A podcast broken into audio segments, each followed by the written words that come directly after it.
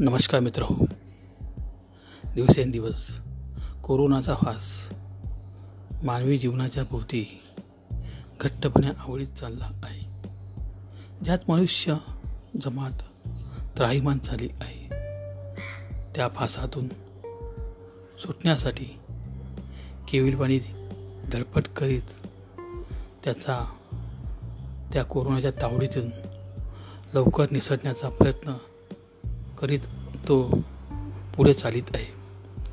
त्याचे परिणाम काय होतील हे येणारा काळ ठरवेल. सोबत तो प्रयत्नशीलता आहे ते सुद्धा दिलासादायक आहे. मी दिलीप जैन या कोरोनाच्या फासाला रोखण्यासाठी काय कृती करावी लागते हे कोरोनाचा फास या काव्यरत्नाद्वारे आपणासमोर मांडत आहे. कोरोनाचा फास. कोरोना व्हायरस जगाला त्रास होऊन सावधान सतर्क खास. जर व्हाल बेफिकर तर आवडेल फास.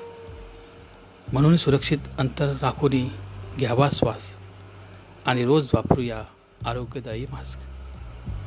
त्यामुळे रमा कुटुंबाच्या आसपास ज्याने घराच्या बंदिस्त भिंतीत होईल तुमचा मस्त छान टाईमपास मस्त छान टाईमपास कोरोना व्हायरस जगाला त्रास.